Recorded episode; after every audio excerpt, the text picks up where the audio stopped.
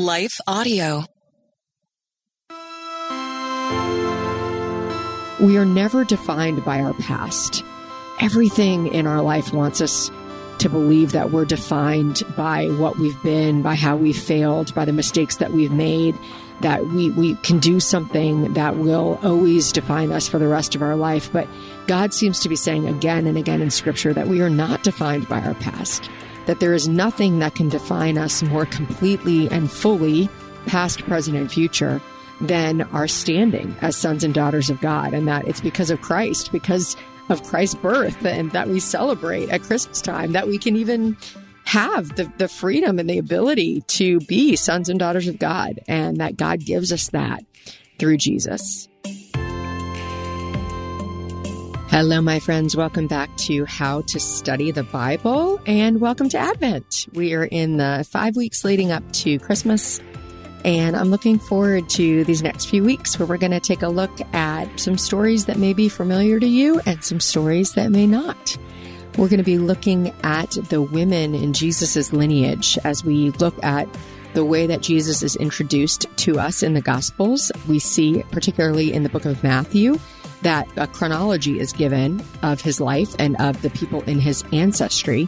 And in a very unusual turn of events, there are women listed in that lineage. Generally, that lineage would only include fathers or men, and it stands out that women are included. So we're going to ask the question, why are these women included? And what do we want to know about them? And what does it teach us about who God is and what he desires for us? So that's what we're going to be doing over the next 5 weeks. But I want to let you guys know, I also have a gift for you this Christmas.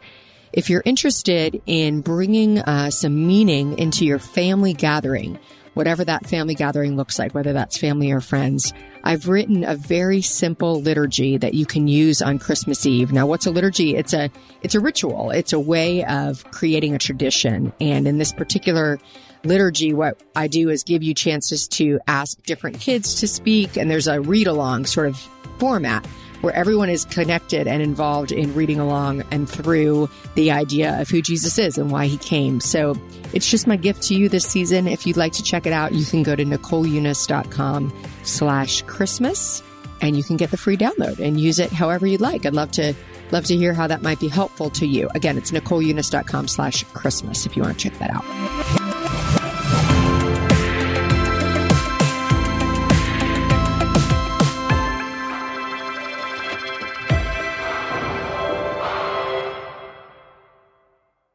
Hey guys, we're here because the Bible has changed so many lives. So just take a second and think about if you didn't have access to a Bible or you weren't even allowed to have one.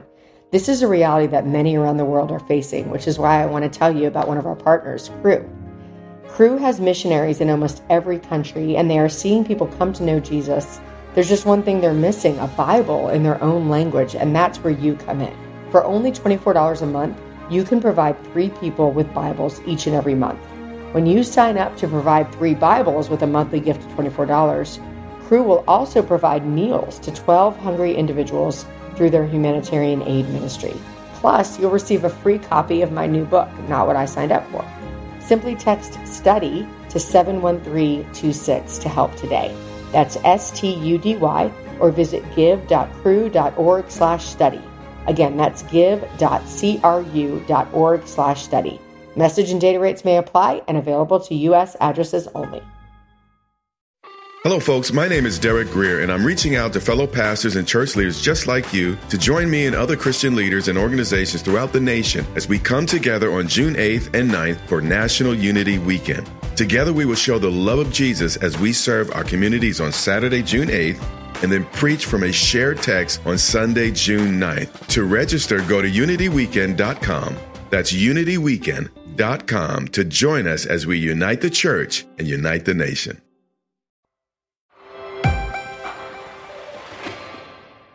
Okay, we're going to jump in today and we're going to start with that genealogy that I just mentioned, which is in Matthew chapter 1. So we're going to be in Matthew chapter 1 and Genesis chapter 38 today. Let's go over to Matthew 1. And when you open up to that place in your Bible, you're going to see a very long list of names. And this is the genealogy of Jesus, the Messiah, the son of David, the son of Abraham. And that genealogy starts with Abraham, which I love because we already looked at Abraham and Isaac and Jacob earlier this fall. So we're kind of going right into this next step of really understanding who these people are. So we've got this list of names. You're going to see Abraham, you're going to see Isaac, you're going to see Jacob. And then when we get to Jacob, we stop there and we see in verse 3, it says Judah and his brothers. Judah, the father of Perez and Zerah, whose mother was Tamar. So we're going to start there with Tamar today. Who is Tamar and why is she in Jesus's genealogy? Let's take a look. Okay, so now we're going to scoot over to Genesis 38 and take a look at this story. A couple things that you want to know about context as we get into this. The first is that this chapter is sandwiched between the story, the long story of Joseph. And it's kind of strange that it would be there. So we get introduced to Joseph as one of the brothers of, one of the sons of Jacob. Judah is going to be his brother that we're going to look at today. And we get this moment where Joseph is being sold into slavery. And then we just switch and we've got this other story that feels really graphic and a little bit maybe out of place, but actually it isn't out of place. And we know this about the Bible, that a lot of times when something seems odd or strange, it's not that it actually is odd or strange. It's that we have to do the work to understand why it's been placed where it is. And when we look at the meta narrative of what's going on here in Genesis, we're going to see that the wickedness of Judah that we're going to see in this story is sort of a foil to the righteousness of Joseph. But what's incredible is that as this story goes forward, we're actually going to see Judah take a righteous turn and become a righteous man who actually experiences repentance and change in his life. So it makes sense that in Genesis 38, we're going to hear about Judah and his life, and that's going to then contrast to what we hear about Joseph moving forward from there. So, but we want to know and understand for our purposes who Tamar is, which is what we're going to find in Genesis 38. So I encourage you to go read it. I'm going to give you a quick flyover because it's a long chapter of what's going on here. So what we learn in this story is that, first of all, Genesis 38:1, Judah leaves his family and he goes to make his fortune somewhere else. He goes to the land of Canaan and he lives with Canaanites. Now, what we want to understand is that the Israelites were set apart people who were meant to experience and show and express God's love and God's holiness to the world. And so the fact that Judah was going to leave what he knew and marry some Canaanite lady was not cool. So he's already outside of the plan, right, when he's going to do this. And it says that he met a daughter and he married her and she became pregnant and they ended up with 3 sons. And as they have these 3 sons, the first son was wicked in God's sight. Now, we don't know what that means, but you can fill in the blank of what you think makes a man wicked. Probably greedy, probably violent, probably oppressive. And he was married to a woman named Tamar. So we know that God actually puts Er, this first husband, to death. We don't know all that happened here, but we know that it was God's design that this husband would die. So now we have Tamar with no husband. And there is a law within the righteousness of the Israelites. This is the way God set it up. And you can read about this in Leviticus. But there's a law within the Israelites that are going to provide for women like Tamar. Because if you're a woman in that day and age, you have no property, you have no rights, you have no vote, you don't hold resources. And so the only way for a woman in this particular culture to be safe and to be provided for was to be married into a family, to be in a household. So the fact that Tamar does not have a son and now does not have a husband is a big deal. And so what God has done is that he set up this idea of how to provide for women who are widows. And the idea is that they need to be married into other members of the family, and that would be the redeemer of them would be another male relative in the family that would kind of keep them in the family. And what that does is it allows that deceased husband's sort of family line to go on, right? So we're building out this tribe of people, and we don't need to get into like whether that, we know that's not right. This is just what was. We're just reporting on what was. And oftentimes I think, what would it be like to be, 100 years from now, looking back at 2022, and our grandchildren and great, great, great grandchildren are probably going to have a lot to say about the culture that we're in 2022. But when you're in it, you're just in it.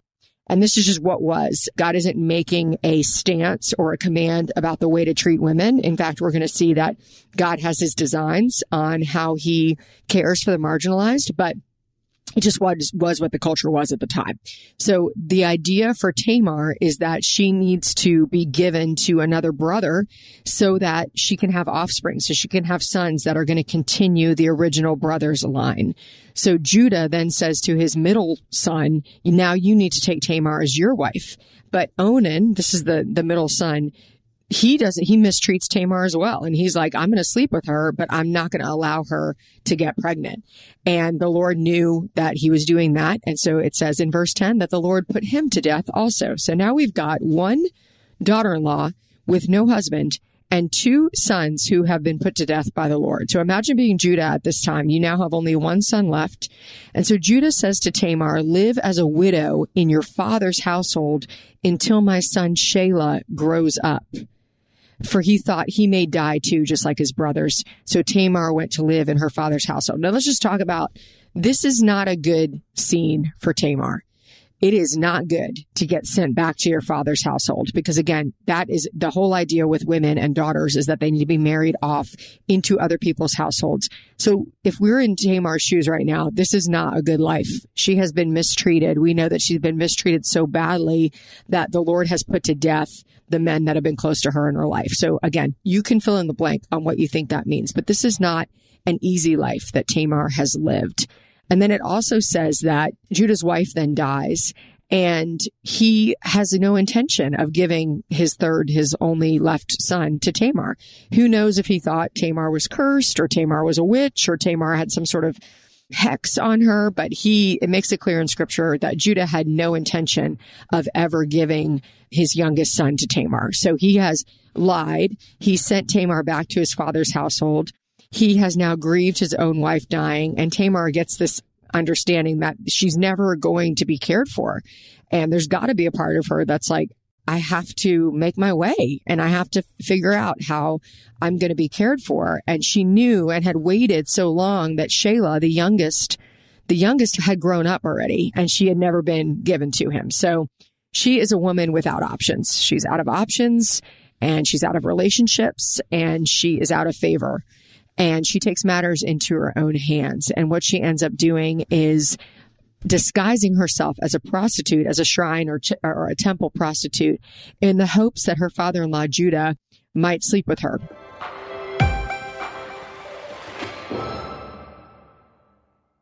Hey guys, we're here because the Bible has changed so many lives. So just take a second and think about if you didn't have access to a Bible, or you weren't even allowed to have one. This is a reality that many around the world are facing, which is why I want to tell you about one of our partners, Cru. Cru has missionaries in almost every country, and they are seeing people come to know Jesus.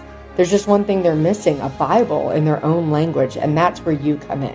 For only $24 a month, you can provide 3 people with Bibles each and every month. When you sign up to provide 3 Bibles with a monthly gift of $24, Cru will also provide meals to 12 hungry individuals through their humanitarian aid ministry. Plus, you'll receive a free copy of my new book, Not What I Signed Up For. Simply text STUDY to 71326 to help today. That's STUDY, or visit give.cru.org/study. Again, that's give.cru.org/study. Message and data rates may apply, and available to U.S. addresses only. Hello, folks. My name is Derek Greer, and I'm reaching out to fellow pastors and church leaders just like you to join me and other Christian leaders and organizations throughout the nation as we come together on June 8th and 9th for National Unity Weekend. Together, we will show the love of Jesus as we serve our communities on Saturday, June 8th, and then preach from a shared text on Sunday, June 9th. To register, go to UnityWeekend.com.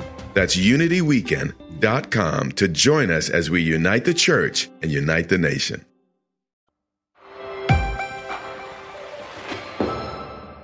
So let's keep in mind, all Tamar has done is put herself in a position to hopefully change her fortune, but it is Judah himself who comes and propositions her. And so she says back to him, well, what will you give me to sleep with you? And he says, I'll send you a young goat from my flock. And imagine you are a woman who's been given many empty promises by this man. He does not know who you are. And so she raises the stakes and says, you need to give me something as a pledge. I'm not going to take you at your word. And I think also Tamar was probably like, and I don't want your goat. So he says, what pledge should I give you? And this is so shrewd. She actually asks for his personal calling card. She basically asks for his driver's license and his passport. If you were going to put this in modern day, she's like, how about you leave these things with me? So she asks for his seal, his cord, and the staff in his hand. These would be the ways that Judah was known. These are his personal identifiers.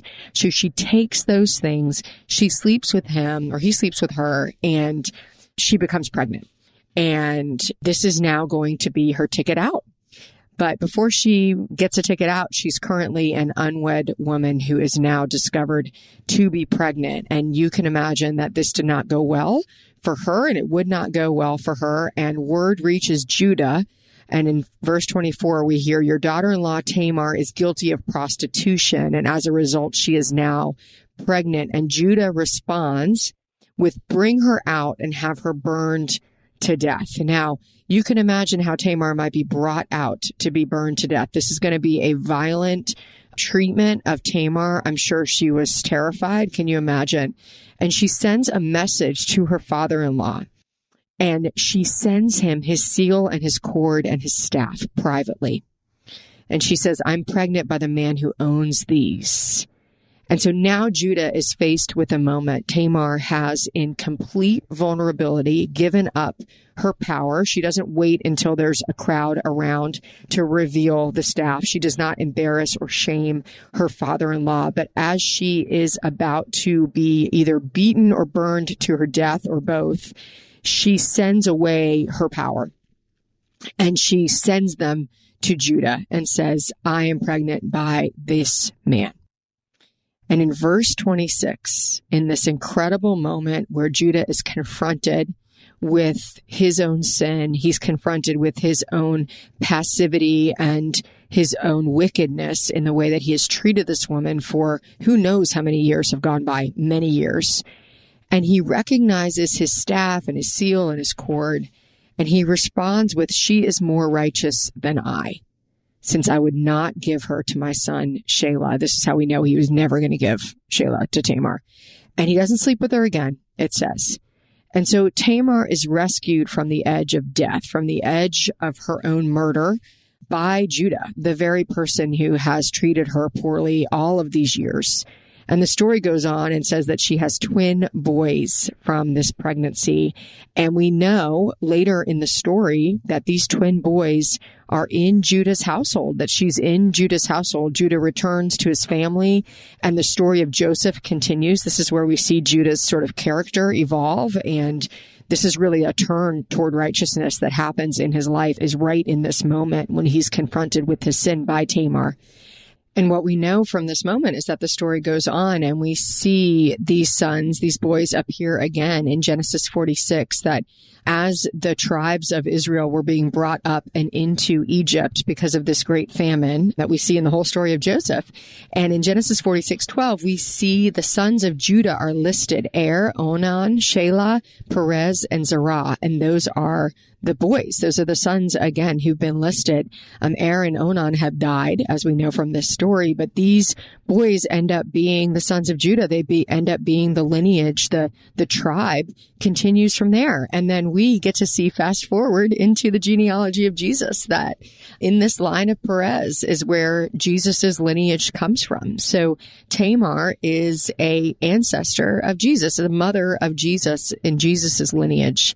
And this is very important for us to understand that this genealogy is not just an encyclopedia of names. In fact, lots of names are left out.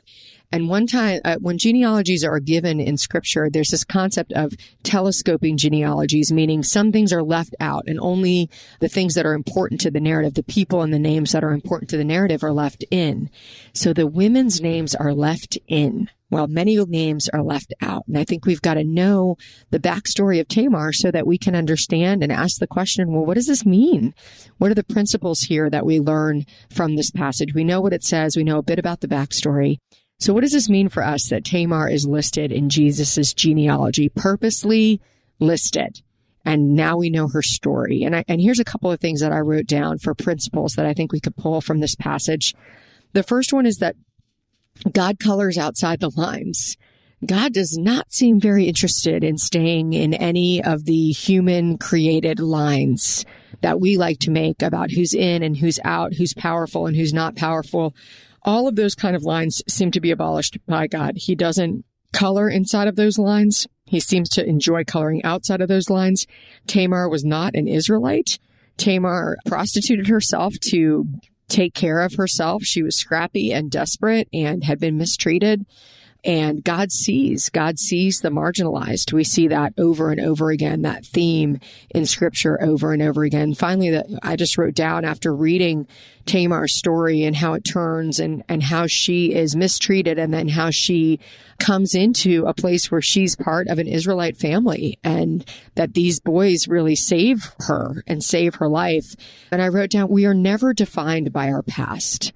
Everything in our life wants us to believe that we're defined by what we've been, by how we failed, by the mistakes that we've made, that we can do something that will always define us for the rest of our life. But God seems to be saying again and again in Scripture that we are not defined by our past, that there is nothing that can define us more completely and fully, past, present, and future, than our standing as sons and daughters of God. And that it's because of Christ, because of Christ's birth, and that we celebrate at Christmas time, that we can even have the freedom and the ability to be sons and daughters of God, and that God gives us that through Jesus.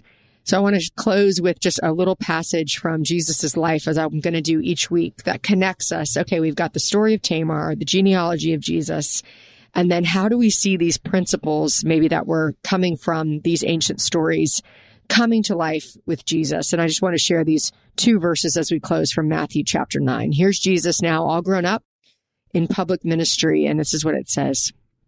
While Jesus was having dinner at Matthew's house, many tax collectors and sinners came and ate with him and his disciples. When the Pharisees saw this, they asked his disciples, "Why does your teacher eat with tax collectors and sinners?" On hearing this, Jesus said, "It is not the healthy who need a doctor, but the sick. But go and learn what this means. I desire mercy, not sacrifice. For I have not come to call the righteous, but sinners." So what does this mean for us today, friends? Well, first of all, we have to ask ourselves, how do we define ourselves? Are we righteous on our own, or are we sinners on our own? Can we relate to the desperation of Tamar taking matters into her own hands, being marginalized, being mistreated, feeling left out? Because if we can relate, then we can receive. And what we have to receive are the words of Jesus that say, "I have come for the sick. I have come for the sinners. And I've come to bring mercy." And if you can relate to that, then you know what a gift it is that Jesus Christ was born to us. Talk to you guys next week. How to Study the Bible with Nicole Eunice is a production of Life Audio and Salem Media. If you like what you heard today, please take a second to rate and review the podcast in your favorite podcast app so that more listeners like you can find the show. For more faith-filled, inspirational podcasts, visit us at lifeaudio.com.